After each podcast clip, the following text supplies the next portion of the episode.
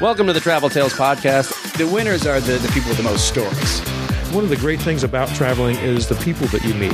I've slept in bus stations, like I've slept on people's floors. and it's already on fire, and then there's just a gigantic, huge explosion, like out of a Hollywood movie. It's not right or wrong, it's just different. We hired like 10 Chinese prostitutes to come be our audience. We were kidnapped by nuns in Puerto Rico. Not a good idea to be high when you're packing. You forget a lot of stuff. I got swine flu. By the time you've lived through it, it's just a good story. Hey, everybody, welcome to the Travel Tales Podcast. I'm your host, Mike Siegel. Thanks for listening. My guest today is Jennifer Raezer. Before we get to Jennifer, I have some announcements. First, our website is traveltalespodcast.com, and there you'll find photos of our guests, uh, some stories that some of the guests have written, some stories that I've written. You can see links to the guests' social media and websites. You can see links to our social media, and by our social media, I mean Travel Tales Podcast on Instagram, Travel Tales Pod on Twitter. There's our Facebook page. Uh, you can follow us on all those things. Subscribe, that would be great. We also have links on the site to Stitcher Radio and Apple Podcasts where you can subscribe for free, as always. We're also on Spotify and iHeartRadio and basically wherever you get your podcasts. So, all I ask of you, if you are listening on one of those places, is to give us a good rating and subscribe. Or just give us a good rating. Say nice things. That helps more people find the show by boosting our presence. And that's always a cool thing to do. So if you can do that, I'd appreciate it. If you think you might be right for the show or you know somebody's right for the show, you want to contact me, you want to tell me nice things, that's always cool. Maybe you have some travel questions I can answer. Either way, you can write me at traveltalespodcast at gmail.com. That's traveltalespodcast at gmail.com. All right, Jennifer Raezer. She's someone who was recommended to me by previous guest Robin Dorian, who was on a couple months ago. They're good friends, and Robin thought Jennifer would be great for the show, and she was right. Jennifer and her husband left their jobs back in 2003 and decided they wanted to travel the world. First destination on their mind? Italy, of course. Can't say I blame them for that. But they moved to Milan and not only traveled around Italy, but used that as a base to travel all around Europe and Africa, and everywhere else. They started writing travel guides and eventually made that their business. They are the creators of Approach Guides. That's approachguides.com. And basically, they provide travel content for businesses, hotel chains, cruise lines, travel agencies. If people need guides and travel content for their websites, you go to Approach Guides, and they'll handle that for you. The business has grown considerably, and Jennifer and her husband are still on the road. They were actually caught on the road when COVID happened. They were in South Africa, and when South Africa shut down, they shut down hard. And what was meant to be a short trip became a stay that lasted over a year in South Africa. So we talk about that. We talk about her nomad life, some of her favorite places, what she's learned from being a pioneer in the digital nomad world, and how it's all changed her. We talk about all that and much, much more. If you want to know more about Approach Guides, you can go to approachguides.com and you can follow her on Instagram at Jennifer Raezer, her name. Jennifer, standard spelling. Raezer is R A E Z E R. But hey, the best way to get to know her is to listen to my chat with her while I get to know her. Here's my talk with the lovely and charming Jennifer Raezer.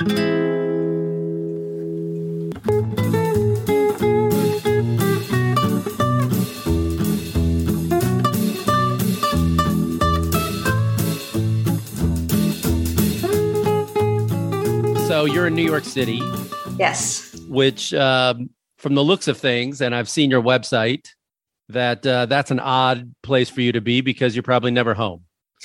Yeah, I uh, I sort of bounce bounce around. Um, it's it's not home anymore. The the world is home. I got your information from uh, Robin Dorian, who did the other, who did the show a few weeks ago, and uh, yeah, she said you got to talk to my friend Jennifer. Her and her husband travel around the world, and you have this site which is called Approach Guides. Tell people what Approach Guides is and why is it different than any other travel guide out there.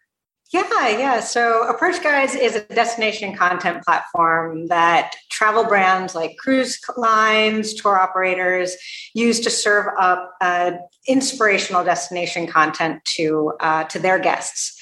So, and the way it's different is when I say destination content, immediately what comes to people's minds is that sort of guidebook like content where to go, what to do, what to see in a given destination. And our content is much more inspirational. That sort of content, while important, is uh, it's a commodity, right? It's uh, it's logistical. It's important, but it's boring. And what's a lot harder to find is that content that gives unique insights into a destination. We call them the quintessential aspects of a place. It's art, history, music, food, those sort of things that draw this content out. Um, it's not salesy, it's not uh, clickbait, it's pure, it's authentic. I sometimes like to say it's uh, candy for the curious mind, um, and that's that kind of content is really hard to find. And when brands serve that up to their guests, um, it really resonates, and they reward the the brands with their loyalty and and uh, with their engagement. Okay, so you talk about brands now. Um, is this a platform that's built for businesses or It for is. individual travelers? No, it's a B2B uh, company. So we started uh, on the B2C side. We started actually creating uh, travel guidebooks for uh, for consumers. And as you can imagine from what I've just said, they're very, very different. They were born of this idea of connecting the dots between uh, between cultures and really it's one thing to go visit St. Mark's in Venice and you look in the church and you see all these glittering mosaics and you recognize they're beautiful, but you might not understand why it's so important. So uh, those are the type of things that we draw out. Oh, I hear New York City behind you. Exactly. Always uh, keeping it uh, keeping it real. so when you say we, I think you're talking about you and your husband, right? yes, me and my husband. So we founded the company um, and now run it from from the road. What was your background before starting this? I mean, were you in journalism or were you in uh, the travel business? No, I was actually in the tech uh, tech world. So I've worked in in uh, at SaaS platforms for most of my career, um, and every moment that I wasn't doing that, I was traveling. Um, so uh, we decided to quit our jobs. We moved to Italy and we just started traveling. It was supposed to be for a year. It ended up being five, and uh, and that really sort of set us up on this uh, this path for this business. Wow. Okay. It's, the, So, it's the information we wanted when we were traveling. And what year did you start all this? Uh, that was 2003. Okay. Yeah, but So we you- hadn't formed the company at that point. Uh, we formed the company in uh, 2009, uh, and then we transitioned to uh, to the B2B platform in 2016. Okay. Was so So I a, remember- it's a journey. It's a journey. right. So um, was he in the same kind of bit? Was he a tech guy as well? No, uh, he was in finance. Worse. Oh wow. Okay. So Yeah. things kind of take a nosedive tech wise and uh, dot com crash in the 2000s. They did, they did, but I, I was uh, I was working for some pretty uh, cool companies. Actually, one of the few dot coms uh, that that survived and thrived. So um, the jobs were secure, but uh, it's it's really you know have the luxury of asking what do you really want to do? What where do your passions lie? And uh, and the fact that we were able to identify the passion and build a business around it is uh, is the holy grail i think. Well, how do you decide the angle you take? Because so many people, I mean, now they're influencers and all that stuff. So you kind of got in before the whole Instagram thing, and and we that did. Kind of- we did. And we don't we never went down that that path right that path is uh, is a great it's it's a great path um, and it's but it's a crowded path. And it's not the type of content that i'm consuming or want to con- consume on a daily basis and when i when i travel. Um, the type of content that we're creating is is what we were looking for and weren't able to find. So uh, so we set out to to build it and we started writing the guidebooks and uh, anyone who has created their own content knows it's hard Um, it takes a lot of time, it takes a lot of resources. And we were having brands call us and say, large hotel brands, and say, we love your content. We want this in all of our hotels. We're like, great, let's do, let's do it. You know, high fiving around the office, and then they're like, we have 1,600 destinations.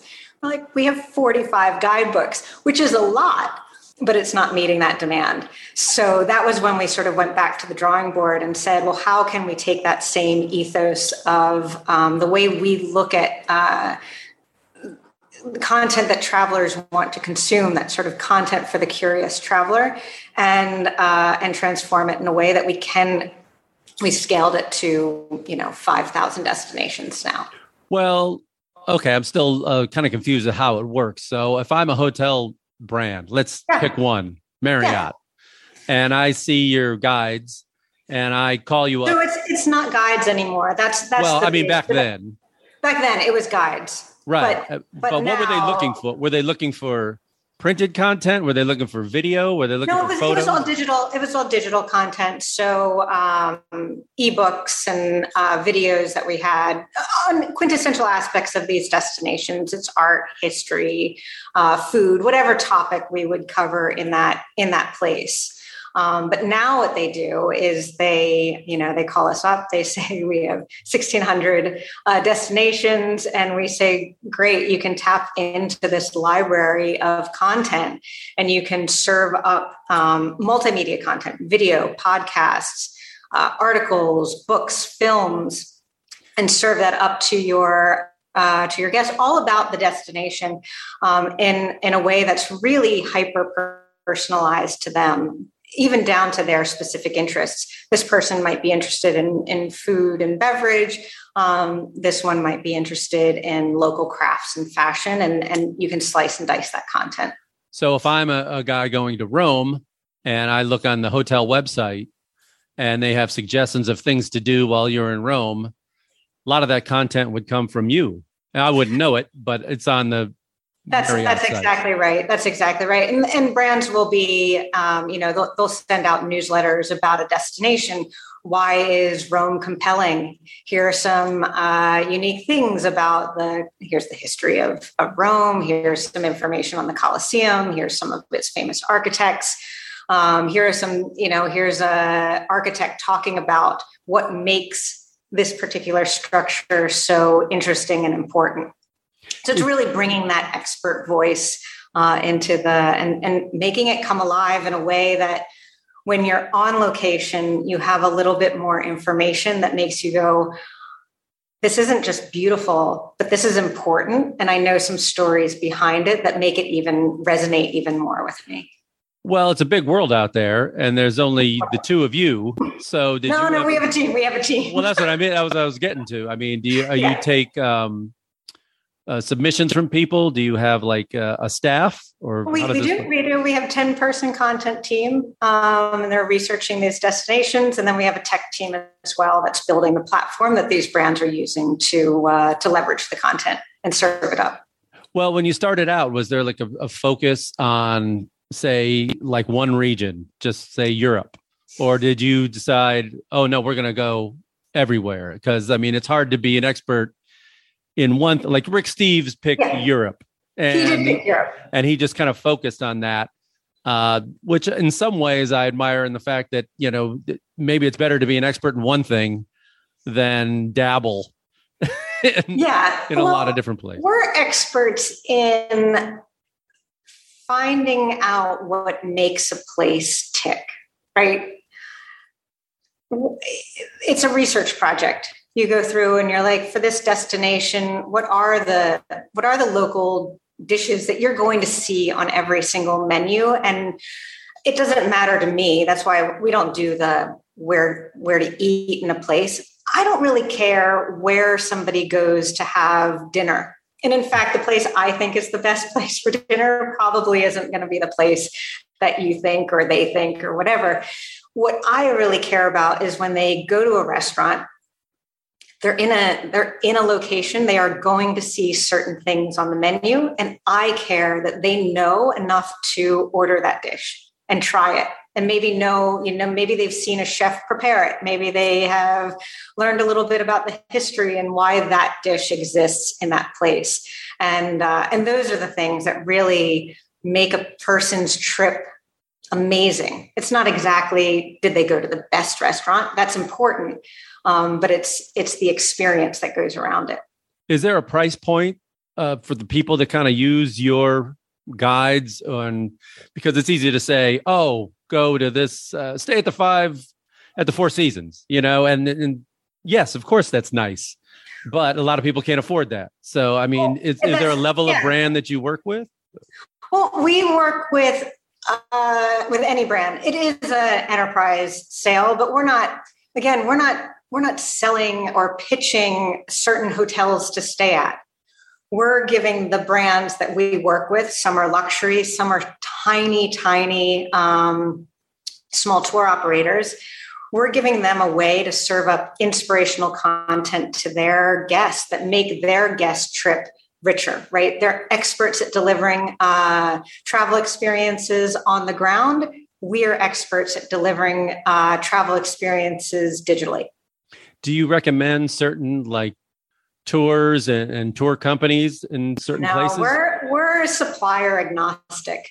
Um, yeah, so we're not we're, we're, and we're not taking cut from that. Um, we're we're making our money directly from our clients they pay a license fee to access the, the content, access the platform, um, which makes what we offer so pure, right? There's no, uh, we're not on the take on another side of it. Oh, I always want one person writing guidebooks to tell me they're on the take. Yeah, I take a little something. No, no, I'm not, I'm not writing guidebooks anymore. i know, but I mean, in the, even in the past, I always wonder if like, like I've t- I've interviewed a number of people who wrote for like Lonely Planet and things like that, and I'm going, but you know, when I was backpacking around, that guide had a lot of influence and could make her could make or break her business, really, Absolutely. a good review. Absolutely. So I mean, is that in the back of your mind a little bit of of knowing of guiding people a certain way, um, affecting sure. businesses and local businesses? Yeah, I mean, I I do think for the I don't know for the most part, but I do think content creators come in with a with an idea of highlighting the best things that will benefit their their readers. Um, does it help to have more access to uh, to a place? I mean, that's what that's what sales and marketing teams at these uh, companies. Uh, that's what they're good at, right? They're helping uh, give the person uh, that information. So uh, it doesn't. I'm not looking at a, a, guidebook like, oh, this is just a pay for play on the other side. It might be, but uh, that's not how that's that's not how I look at it. Well, I've talked to a number of uh, digital nomads, they call them now, and yes. so you were really kind of a, ahead of the curve on this. Yes, I've been a digital nomad before it was really possible. yeah, digital nomad. I've seen the internet uh, access around the world increase and speeds increase. Um, you know, it's uh, it's incredible what people can do today that they couldn't do just five years ago. When you look back at say 2003 and four, when you're traveling around and trying to get an online business going, what is the biggest aside from like speeds of internet? Um, what's been the other big changes? Has it been like apps in the phone? Has that been like the number one thing that's helped yeah. you? Yeah, I think.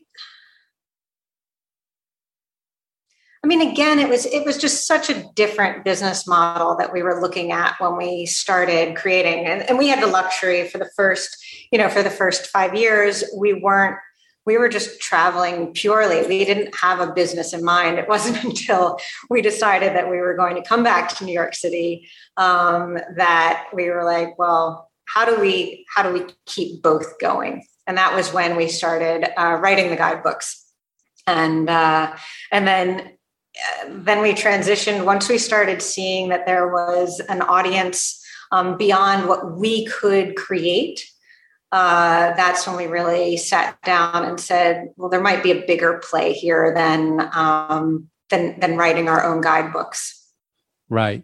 So selling them directly to consumers. I mean, we can have so much. The, the number of consumers that I can touch by working with uh, large hotel brand, a cruise line, at tour operators, and you sort of multiply that, the more I can touch way more consumers that way. I can give them a much better experience than I might have even been able to do with the guidebooks. So, like, I've worked on a number of cruise ships, but yes, I, I heard. yeah.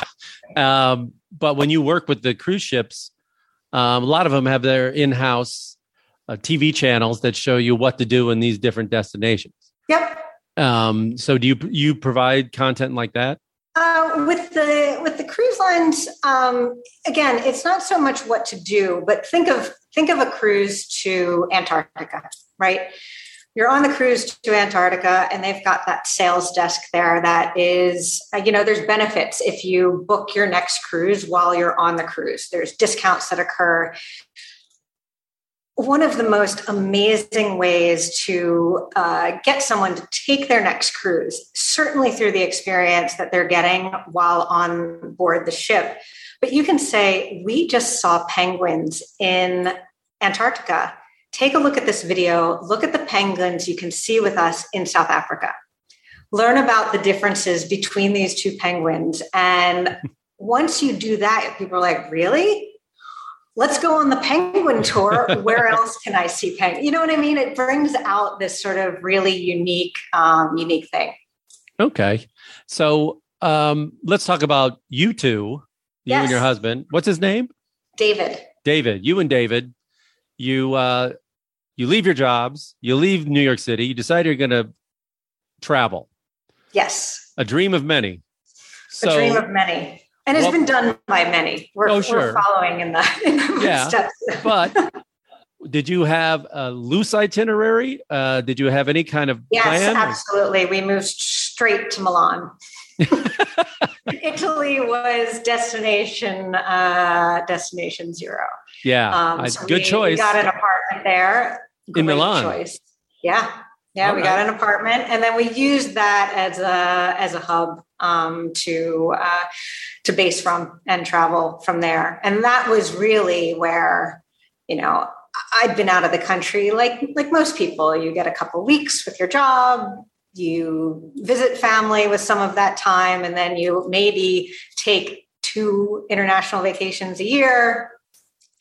But when you start traveling a lot in a short period of time, you begin to see these connections that you would have never realized, right? So, just for example, we go to uh, Cordoba in Spain, we go to uh, Florence, and uh, we go to Damascus in Syria, and, and and let's say Cairo in Egypt, which which is all true. We we did all that in a weekend. well, not in a weekend. Not in a weekend. I like one of the beauties. Yeah, one of the beauties of Europe. beauty of like, Europe. We, exactly. we went to eight countries in a weekend. but immediately, what you see is if you think of any of those places in mind, you've got this uh, striped architecture, right? You think about the mosque in Cordoba. You think about the church now mosque in Damascus. It, this architecture continues and then you're like well wait a minute that's not developing in a vacuum in all these places. That is a thread that tied these cultures together through trade through you know um, war. religion. War. A lot of things exactly. Yeah. exactly uh, and you can see the same thing. You know, you have the the original stupa in Sanchi in India, and you can trace it right down to through Sri Lanka and over to uh, Southeast Asia, and then you can trace another type of stupa um, up through the Silk Road, and it it you can see all the different elements, but they start taking unique forms in these countries. So it, I just find that to be the most fascinating uh, part of travel. So, how long was Milan the base? Uh, five years. Five, five years. years. Wow. Yes. Okay. Yes.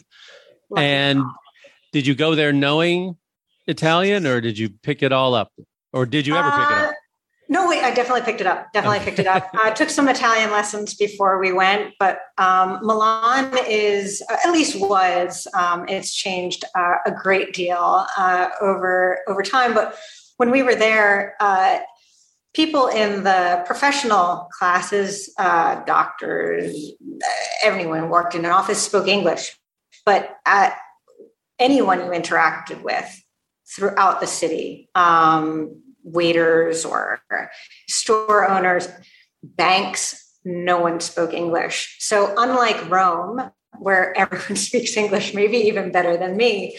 Uh, in Milan, it forced uh, it forced it so quickly. Um, so uh, so I speak Italian. Have you picked up and any Spanish, and Spanish? okay, which they're very similar. They're very Yeah, similar. which- Yeah, they're similar, almost too similar. Yeah, yeah. We used to call it Spitalian when we when we were in Italy, and, and we, would, we would fall back on Spanish Yeah. just you know just in case. Yeah, exactly. So after Milan, uh, did you ever base yourself and say Asia, like uh, Bangkok or Tokyo or something? No, we came back to New York City uh, after that. Um, stayed for uh, a few years, um, and then uh, and then I guess in 2016 put our. Uh, I guess it's sort of five year trend, but um, Yeah. we put our uh, we put our stuff in storage where it's been ever since. well, where's that? Where am I looking? Whose house are you in now? No, I'm just in a, I'm just sort of in a pied a terre. I mean, it's uh, we bounce around quite a bit. So You're in a storage uh, unit. You're in a storage unit. Yeah, exactly, exactly. Uh, what part of the Um, city you in? Uh, Tribeca. Oh, okay, very nice. Yeah, yeah.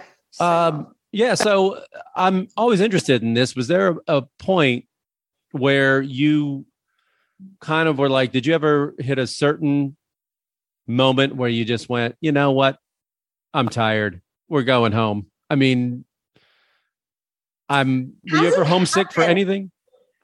it hasn't it hasn't happened yet. I get homesick every once in a while for um, Mexican food? I don't know if that's New York, but That, uh, no, that's the uh, that's the number one. I always ask expat, what's one of the things they miss the most? Give me some of the things you Oh. miss the most by all expats. And Mexican food is usually one of the uh, top two answers, yeah, especially if uh, you're from out west. yeah, I, I would imagine. Yeah. I would imagine. Yeah, we For you, we it's probably a pizza slice and uh, a good bagel, probably. Yeah, I mean, I think I really try to anchor with rituals. Beginning of the day, end of day. I think having those rituals creates a feeling of home, no matter uh, no matter where you are in the in the world.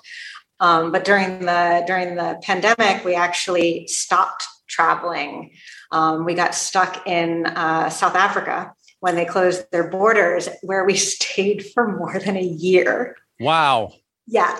So we rented a place for uh, for like seven days and ended up staying in it for a year, which was amazing. Um, So, well, I bet uh, was it Airbnb or something? it was. There was. Well, well, I bet the owners were happy. You know, when all tourism yeah, I think they were down, one of the, like, the only people uh, who made uh, who made money. We were in this um, sort of uh, small town on the on the coast of South Africa. wow. um, called So- St. Francis Bay. Uh, it's actually fun fact is uh, is where the um, the old surfing movie from 1966, Endless Summer. Yeah, that was the perfect wave, and our house was sitting uh, right above it. So it was a phenomenal spot to uh, to Wow. have, have, uh, yeah ended up living. Yeah, that sounds great. Is the wave still there? And do you surf? It is. I don't surf, and but the wave is still there. Do people And come it's, from it's all over? awesome because you're a surfer, right? Uh, badly. I'm very bad Wow. surfer. It's this. Uh, they say it's the this perfect wave because it comes in at this very specific angle and has this very very long run. Um, so every day we were we were watching the surfers um, day in day out. That's cool. And, um, so how far from like Cape Town is that? Uh, quite a few hours. Um, so we actually we were we were in uh, Ethiopia and Kenya traveling around when the pandemic hit, and then we said, well, we'll just go down to South Africa uh, until things shake out. Um, and we were actually traveling from Cape Town, driving to Joburg, and we were going to get on a flight to Botswana. And uh, and midway through the trip, so we went along the garden route, and uh, we had just crossed over into the Eastern Cape, which is where St. Francis Bay is. And Ramaphosa, uh, the president of South Africa, sh- shut the borders and shut them hard.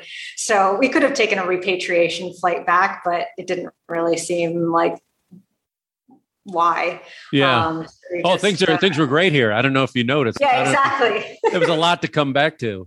Um, but and that's what I mean. That I mean, so when you say I mean, as U.S. citizens, you could have gotten home if you wanted, right? Absolutely, absolutely. Okay. It was, it was, uh, you know, they closed the borders. The embassy did an amazing job. I mean, I really have to hand it to um, all the embassies eh, all over the world, but um, especially in South Africa, they were helping travelers. There was so much confusion. There were so many people who had family that in one place and they had, they were stuck in these other places, and they really it was a Herculean effort. Um, but it was an effort that I didn't need to add to their job. We were pretty secure. South Africa just kept extending the visas, um, so we didn't have to reapply or anything like that. So it just made it very easy.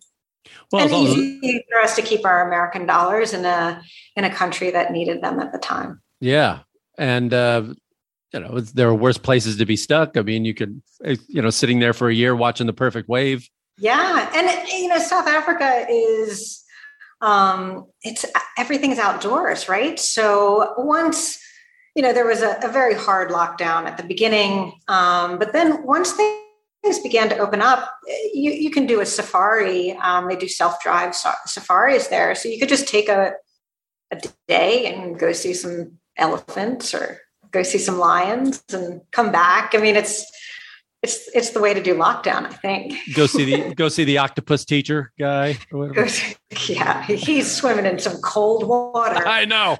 I I'm, mean, that is uh, that is a bold dude. yeah, I know. No, thank you. Yeah. Um, so when you say they locked down hard, what was the policies inside there? I mean, like was it like Australia where you couldn't go from state to state, or was it like? Yeah, it was even it, it was even a little stricter at first. Um, they first, they, I mean, they locked the borders. They banned booze, the sale of booze. Oh, wait a minute! Um, Stop right there. Yeah, no, yeah, yeah. thank you. No, thank you. That, that wave was, wave isn't that, that good that was the t- that was the toughest. Uh, Wait a minute, you couldn't get wine in South Africa? I know it was one of the That's... one of three countries in the world that um, uh, that locked down alcohol sales, and it's the only wine producing uh, country. So I, I, felt really badly for the uh, obviously for the wineries there. Um, they couldn't get the shipment of the of the one harvest out, and then they had to be uh, processing the next harvest but South Africans are quite crafty. So, yeah.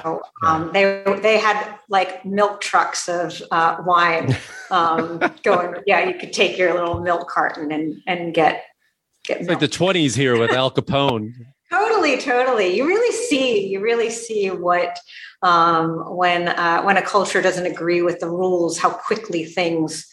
Yeah. Um, Black markets and, and South pop Africans up pretty are, quick. Are, yeah, are crafty. Yeah. Um, yeah. yeah. So, uh, but they so, were they were eating. Uh, I mean, restaurants uh, opened by the by the summer. Things were um, were more or less back to a state of reasonableness. I wouldn't was, say normal, but how was the death toll compared to uh, other countries? Uh, it, it was it was all high, but. It, I don't know the answer to that. Okay. I, am not the, I can't comment on that. Right. I mean, could you, let me see, I'm trying to think. Yeah. Is this um, something that made you want to like, yeah, I don't know. For me, as someone who you know, traveled every year, yeah. always somewhere, you know, this lockdown, I've, I've been home more than I've ever been in, you know, the last 15 years. It's been weird. It's, it's been yeah, weird. It's been weird for a lot of people. Our business is on the road. I We've know. been traveling since since day one. How did you um, handle it? Uh, like being in one place for even a year. well, year. it was a different place, right? It was Yeah, I guess South maybe. Africa, right? I mean, we were able to we could go into the Karoo and see we could see parts of the country that we had never been to before, and probably it would have taken a long time to uh, to get there. So uh, we learned a lot about the Eastern Cape, which is a region that a lot of um, cruise ships go to, but most uh, most other travelers don't go to.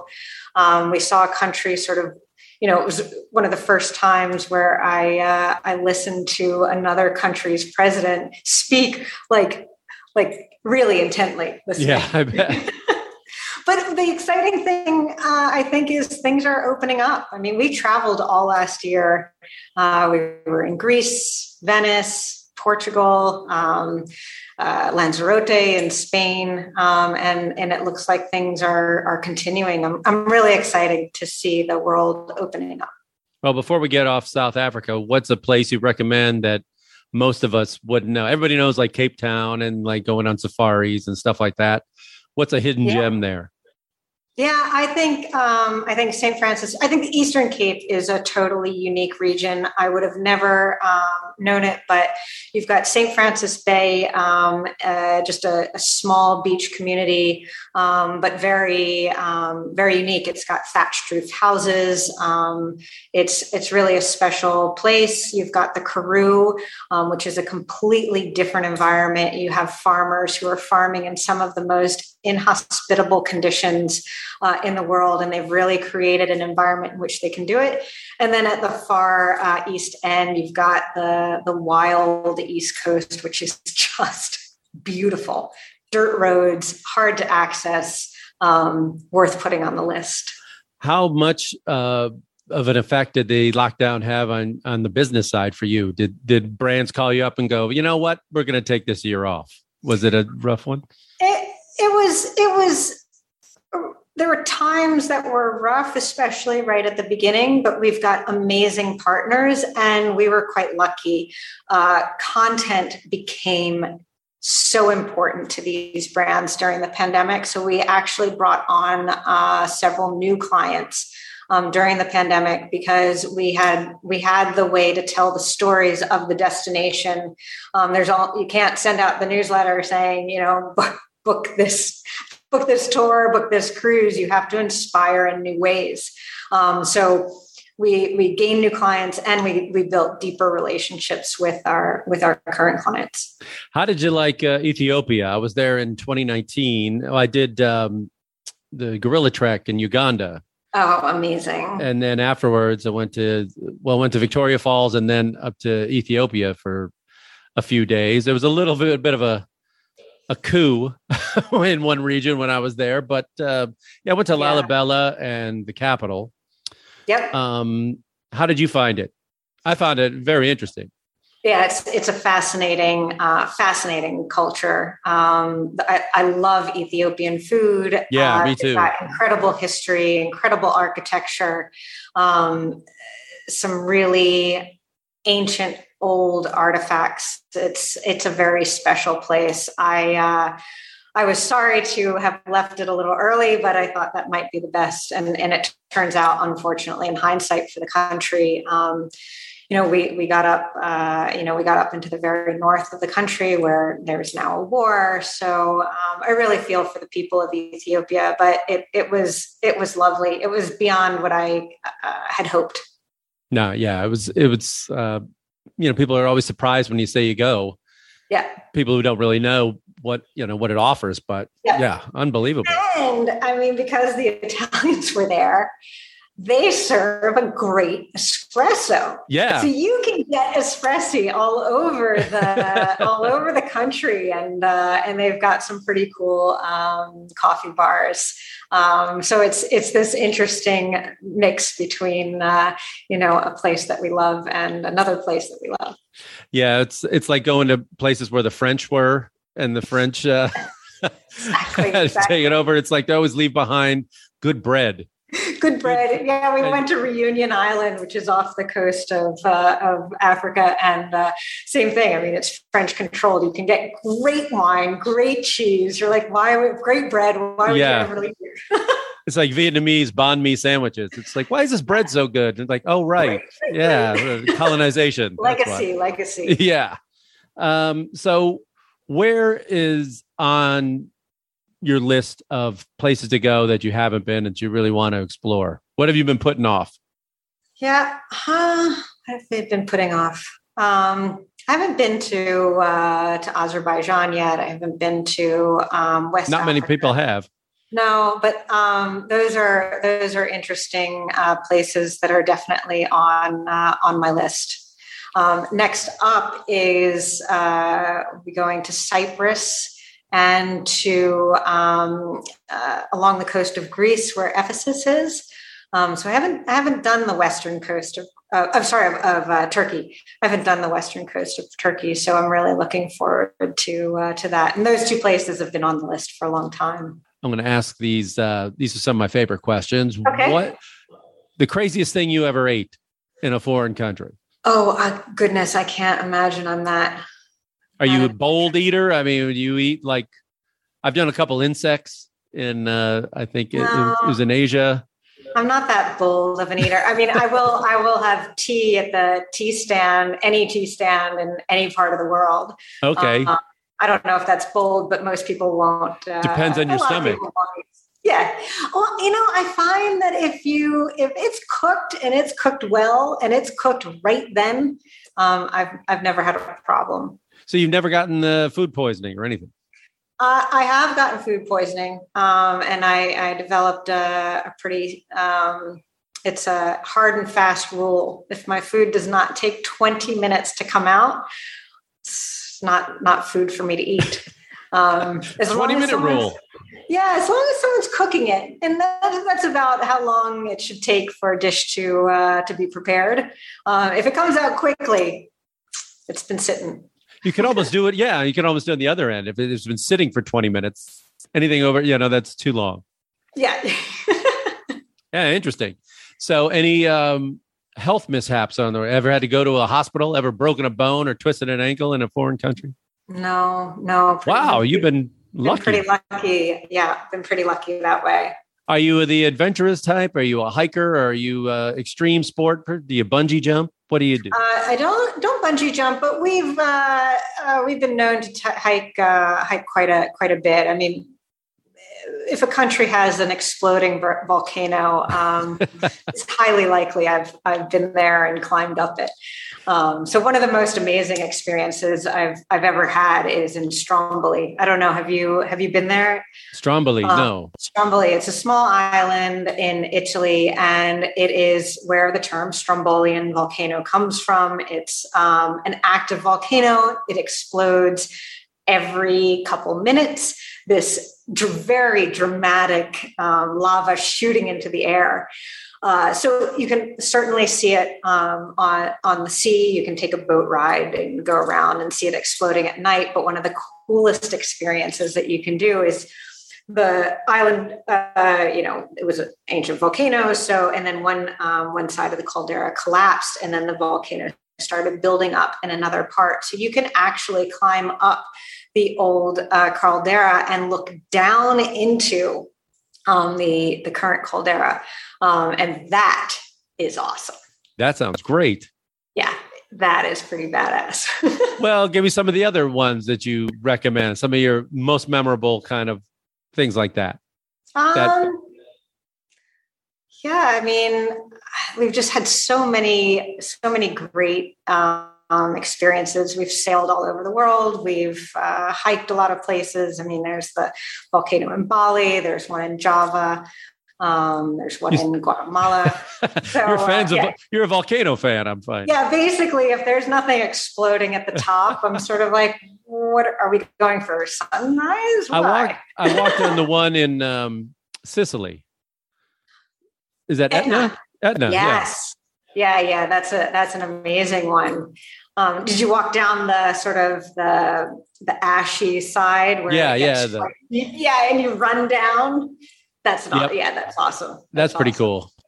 Yeah, Uh, and Etna also has um, one of the cool things you can do there as well. So you can climb up the volcano, but there are also these um, canyons that have uh, developed um, at the bottom of the volcano, and rivers are running through it, so you can do some canyoneering uh, as well.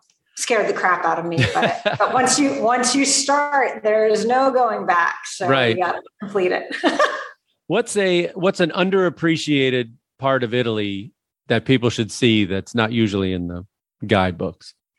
Puglia. Puglia in the heel, right? Yes, yes, exactly. Um, Puglia is amazing. Piedmont's amazing too. Um, a lot of people will go to Piedmont, but um, it's pretty easy to get off the path there. Um, so those are those are two places I'd uh, I'd really recommend. What about places like countries in Europe that don't get their due? You say you want to go to Azerbaijan, but have you been to other? I have friends who would love to go to Georgia, the country Yes, of Georgia I of all places. Georgia's uh, uh, Georgia's on on my list as well. We just did um, Romania a couple years ago, and it was a it was a country that I just wasn't. I didn't know what it was going to be like. Um, we didn't we didn't book that many uh, days there. I think we were there for only two weeks, which the way we travel and trying to really get into these places is is quite short. I know that sounds ridiculous to most people, but um, that is uh, that's just how we travel. And I wish we had spent um, more time there. I really, really loved Romania. Um, it's got it, it's so varied, um, and they've got some incredible, uh, incredible things to see. Yeah, I went to uh, I went there a few years ago and ended up Mhm. going. I was in Bucharest and then we went up to uh, Transylvania, which I really yeah. recommend. Transylvania is pretty uh, beautiful. Yeah, I agree. I Yeah. agree. Um, what about? I know there's content. There's a lot of Asian content that you have Yep. on on. We spent a lot of time in Southeast Asia, in Asia in general.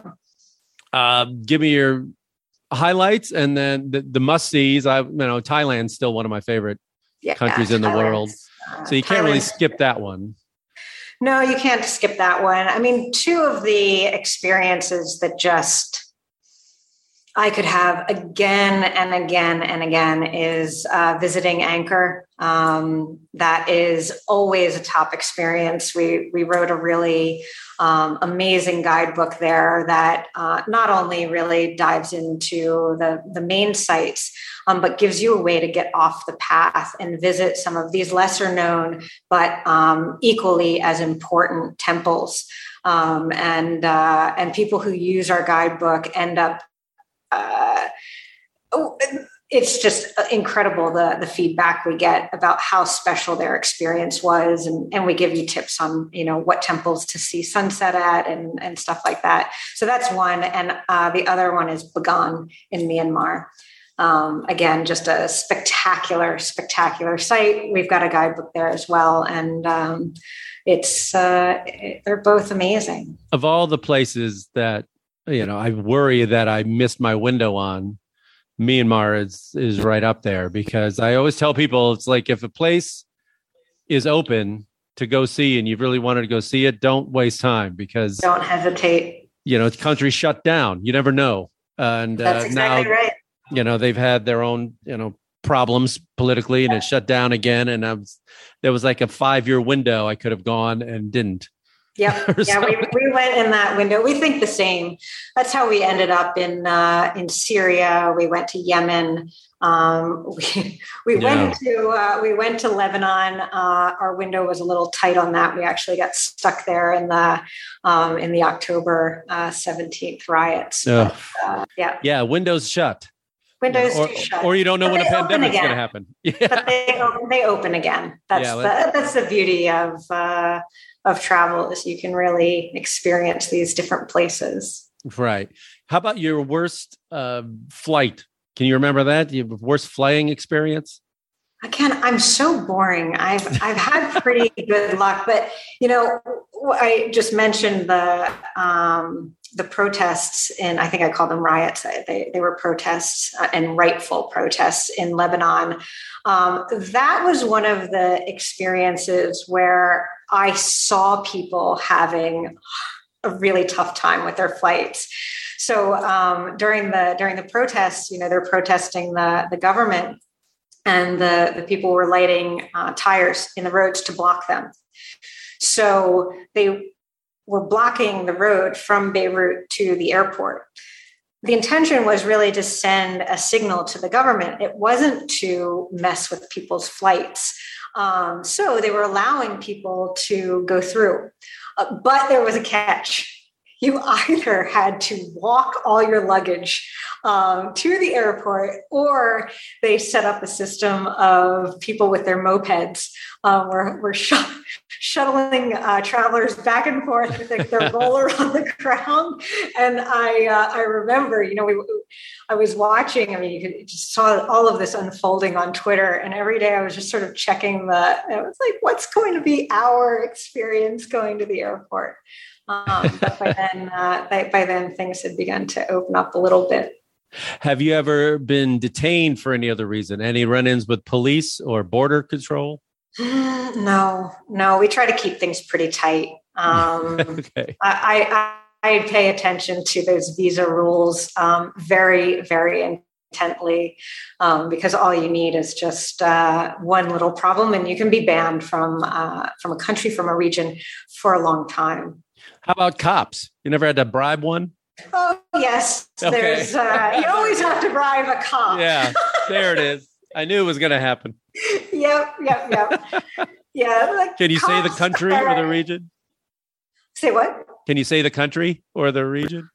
Uh Go ahead. What I mean, everybody knows it. Well, I would say the there's so. I mean, we've bribed so many cops. I mean, it's you know there's there's all that but the one where the cop was in the biggest cahoots with um with the criminals was actually in uh in sicily we were again we no were, wait a minute. no yeah. come on. Corruption? I know you can't believe it. You can't believe sicily? it we were, in sicily of all places? we were sailing the aeolian islands and uh, when you sail you you know you anchor your boat you take your dinghy into the island for dinner you come back you get get on your dinghy and you go back to your boat. So we did all that we get on our dinghy and we realize our boat isn't there anymore. So we take the dinghy back to the dock at which point there are uh, two gentlemen uh, who want to talk to us. Um, okay, and in we classic Italian style, uh-huh. we go have a coffee. oh, here it is. Yeah, exactly. It's it's this very elaborate presentation, and they had actually stolen our boat, um, and certainly the cops were in on this um, on this this game. Uh, so there's a rule in Italy that if you salvage a boat, uh, you are entitled to, I think it's like 25, 30% of its value. So by picking up our anchor and driving the boat to another uh, part of the island, they rescued it. And um, and then we had to have a we had to have a conversation over a couple of espressi, and uh, yeah, and so the cops were totally in on that one. Well, so so basically they they're they take money from you. And what do they what you had to give them some money for them to take you back to the boat in another area? In, in this case uh, we actually didn't. Uh, we got pretty lucky. We had rented the boat from a company an italian company. And as soon as they heard it wasn't our boat we just said that's fine. You can have the boat. We just have to get our, our stuff oh. off so they they took us back to the boat and they were like, "Well, I guess we have to try again tomorrow night." oh, how so many we, times? And when we went back, we rented the boat out of Palermo in, in Sicily, and we went back and we told them what happened, and they're like, "Oh, what island?" And uh, oh, we said, "Well, he, you know, here's a photo of the guy," and he's like, "Oh yeah." yeah they knew him. You know him. yeah. Okay. That's hilarious. They stole the boat. Stole oh. the boat. Stole the boat. How about any uh, any bad boating experiences? Ever been caught like in bad weather or? Uh... uh you know, it's always something when you sail. Um, so yeah, there's uh, there's plenty of uh, of those stories where we lost our anchor when we were sailing around Belize, and I'm the one who's responsible for the anchor, right? So David uh, is the captain of the boat. He's positioning it. I'm dropping the anchor, make sure it's set. Uh, so we're not going to go floating away, so no one has to salvage the boat. Yeah. And uh, and I was letting the anchor out, and it was not tied to Oh, no. the hull. And so there we were. Um, and, and Belize is is that's uh, that's not easy sailing. Yeah. Um, it's not as protected in a lot of places as uh, as other places. So it has a bit of it's not open sea. Any sailor who's listening to me um, would would laugh at that. But for Right. me, it felt way more open and exposed than normal. So um, yeah, and they've got a lot of reefs that you have to avoid. Yeah. So that was uh, yeah. I've uh, scuba dived on those reefs. Okay, yeah, yeah, yeah. We had to surf a boat into uh, port once. Oh, really? You had to take the waves in? Yeah, there was a, a major, major storm that had ripped through the the Caribbean, um, and uh, and the port that we were coming into really narrowed, um, and we had to get the boat back. so we called them and said, it's a pretty crazy scenario out here. I mean, there are some really big waves crashing as you go into the port. And they said, well, we can't help you. We can't get on your boat and drive it in for you, but we'll send a dude in a speedboat to guide you in. So there we were. I mean, the waves were so big. This guy was disappearing on his sail on his speedboat, and we were literally surfing the waves into the harbor. That Oh, was no. wild. Wow. Yeah. Well, they say, you know, there's no better test of a relationship than traveling together. That is the truth. That is the truth. so, uh, was there ever any moments that the two of you were just like, you know what? We're going to take a, a few weeks off apart. So it's all worked out. it's worked out really, uh, really well. That's Um, great. You know, we when we met, we uh, just a lot of uh, a lot of similarities and, and areas where we're very different, which is which is key in travel. Some some person will take on some things, and another the other things. Yeah. so I we, mean, we how, balance each other out quite well. how do you divide it up? I mean, is one person like uh, a shopper and the other person doesn't like it? Is one person more of a foodie and the other person is one person reads the map and the other person is Yeah, not a map person? Yeah, basically. No, I mean, it, it comes down to like, you know, uh, blocking and tackling. All the logistical stuff is, uh, I, I find that the, the most annoying part of travel, right? Um, all the details that has to have to go into uh, sorting it out. So, um, you know, uh, you have one person focused on the the detail logistics of the trip, and the other person's uh, on a little bit higher level, and those can switch around, but um, Right. it works. It works well that way. Are you the kind of people that does one like to have a set schedule and the other one's like, let's just go improvise? No, we're we're, we're similar. We're similar. Again, I think it comes to that anchoring, right? So no matter where we are in the world, no matter where we are and what has gone on that day, we wake up and we start the morning with an espresso and we end with a dinner usually with um, with some good wine and with those two things uh, i find anything can sort of happen in the middle of the day you just have those those two bookends at the you're end of the the bookends and you know your day is starting and you know your day is ending and as long as you make it there um, so even when we you know we, we get a late night flight back or uh, to some place we still make a point of trying to keep that uh, that schedule That's a great idea. Do you do you have a set? Do you have any kind of secret for uh, jet lag? Yeah, I do.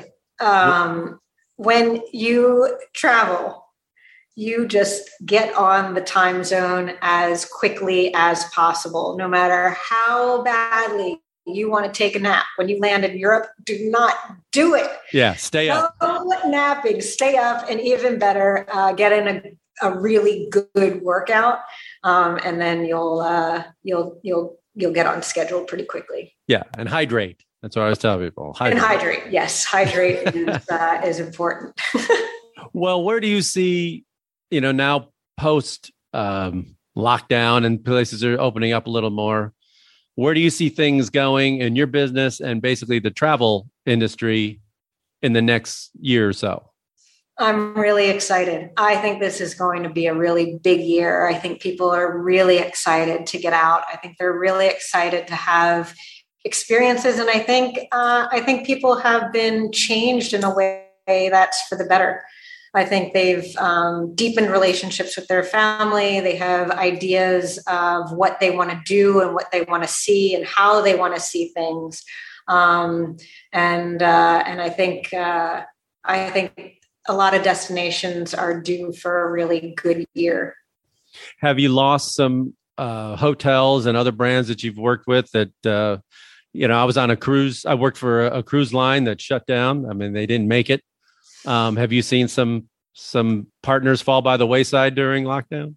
We none of our partners, if anything, our our partners have acquired uh, businesses, but we've certainly there's been uh, there's been unfortunately a lot of turmoil in the industry. Some businesses have closed. A lot have been um, a lot have been bought. I think the, the hardest thing uh, for the industry has been the loss of talent. Um, I see, you know, necessarily these brands had to go on uh, on really tight um, tight budgets, right? They were keeping marketing teams that were once 40 people went down to two. Um, and that sort of thing you you lose 38 people in one department in one um, in one company and a lot of them find jobs outside of the travel industry. Now travel industry will start hiring again. In fact um, there's a lot of hiring uh, going on right now which is super exciting to see. So I, I hope people will come back or at least a new um, new group of, of people in the industry will come back. But that's been the hardest to see some of the stars uh, other industries pick them up. right. but Are once you a traveler, you're always a traveler. Absolutely. get the bug. It's hard to do anything else. Are you hiring more? I mean, we are. We are. We're actually hiring a couple content people right now. Oh, so interesting. Send me your hmm. resume. hey, I'm out there on the internet. I got a whole comedy special if you need. I got 20 years of uh, TV hosting experience. Me and Robin. Yeah, That's you, how I met I Robin. I know. You guys have had uh, storied careers, both of you. Yeah. Has Robin ever uh, given you any content? Yeah, yeah. We've worked. Uh, we've worked very closely with, with Robin and and uh, Find Eat Drink. Um, the content they produce is spectacular. Yeah, uh, they they've got some really unique stuff. Right. Well, so what do you think all this travel and every places you've been and and your experiences how has it changed you as a person? And how has it changed how you look at people and the world? Yeah that's a really good question. I think in in two ways. Um, it's certainly made me uh, very much appreciate the position i have in life um, I feel exceptionally fortunate every single day.